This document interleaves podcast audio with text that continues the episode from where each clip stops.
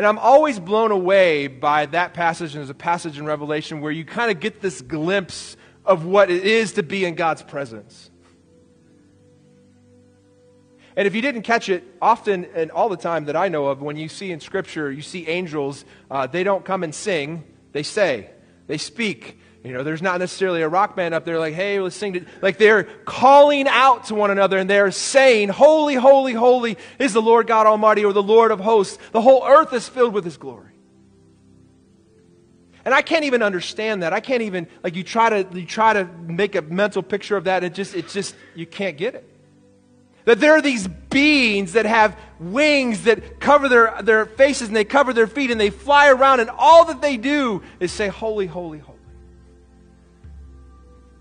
And what I'm blown away by the fact is that when we come together and we understand that worship is, is what we do and it's who we are, but part of worship is, is singing together. And, and yet they may not be singing, but when we come together and we sing, that we join in with these beings, that all that they do is praise God.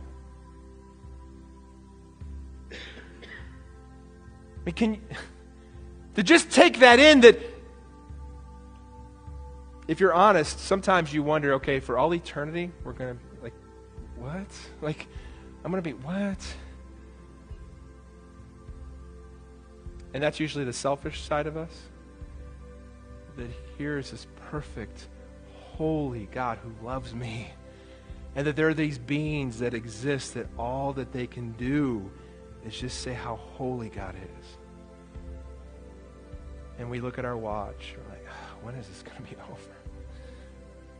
And yet there's these creatures that we can't even understand that, that, that just worship God.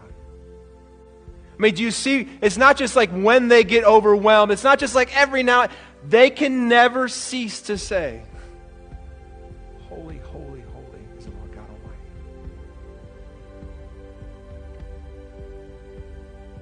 And I hope that the next time that you sing, that the next time that you engage in, in worship, that you remember that you join in with these beings that you can't even understand, that you can't even fathom, who just continually worship the Lord. And you, you have the opportunity to take part in that.